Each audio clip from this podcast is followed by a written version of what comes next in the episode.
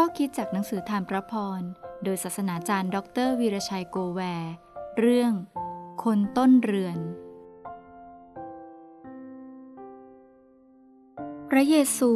ตรัสกับพวกสาวกของพระองค์ว่า เศรษฐีคนหนึ่งมีพ่อบ้าน มีคนมาฟ้องเศรษฐีว่า พ่อบ้านคนนั้นกำลังผลานสมบัติของท่าน ลูกาบทที่ 6 ข้อหนึ่ง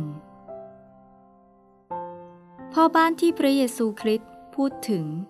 คือผู้จัดการทรัพย์สิน ผู้นี้ต้องเป็นคนเก่ง เป็นบุคคลที่มีความสามารถ และต้องเป็นคนสัตย์ซื่อ เพราะเขาทำหน้าที่ตัดสินใจแทนเจ้านายได้ แต่ในเรื่องนี้ปรากฏว่า คนต้นเรือนหรือผู้จัดการผู้นี้ เป็นคนเก่งที่ไม่ดี เขาผลานทรัพย์ที่เศรษฐีมอบให้เขาดูแล เขาไม่ซื่อสัตย์ต่อเจ้านายของเขา เรื่องนี้สะท้อนความจริงในสังคมปัจจุบันอย่างดี เราพบคนไม่น้อยที่เป็นคนเก่ง ฉลาด ว่องไว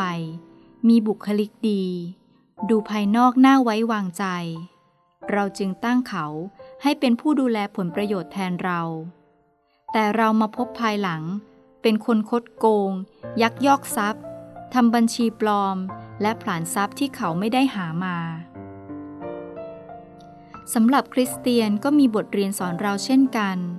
เราทุกคนมีฐานะเป็นคนต้นเรือน หรือผู้จัดการ สมบัติที่พระเจ้าได้ฝากไว้ให้เราดูแล คือ ชีวิตของเรา เรามีหน้าที่ที่จะพัฒนาชีวิต ซึ่งเป็นสมบัติอันมีค่านี้ และดูแลผลประโยชน์ทางกายภาพ ที่พระองค์มอบให้จัดการขณะมีชีวิตอยู่ เป็นที่น่าเสียดาย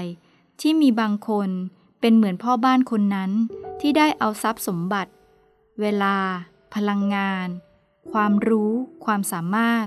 พรสวรรค์ต่างๆ ที่พระเจ้าทรงมอบให้ไว้ไปผลาญกล่าวคือ ใช้เวลา ทรัพย์ พลังงาน สมอง และใช้ศักยภาพให้สูญไป เขาขาดจิตสำนึกว่า ทั้งสิ้นที่ตนมีอยู่ เป็นของพระเจ้า พระองค์ประสงค์ที่จะให้ใช้เพื่อประโยชน์ในอาณาจักรของพระองค์ แต่เรากลับนำมาใช้ตามอำเภอใจ นำมาใช้เพื่อประโยชน์ของตนเอง สิ่งซึ่งผู้ทำหน้าที่เป็นผู้จัดการควรทราบคือ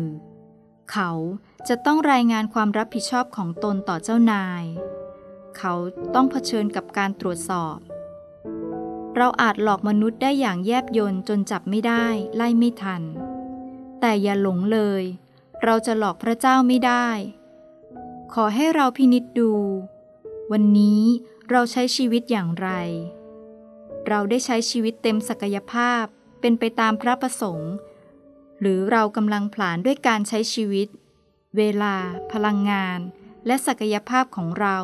เพื่อความใคร่ของเนื้อหนัง และความทะเยอทะยานในลาบยศแห่งตน ความสัตย์ซื่อเป็นคุณธรรมอันงดงาม ผู้ที่สัตย์ซื่อในสิ่งเล็กๆ น้อยๆ จะนำพรอันยิ่งใหญ่มาสู่ชีวิตอย่างไม่สิ้นสุด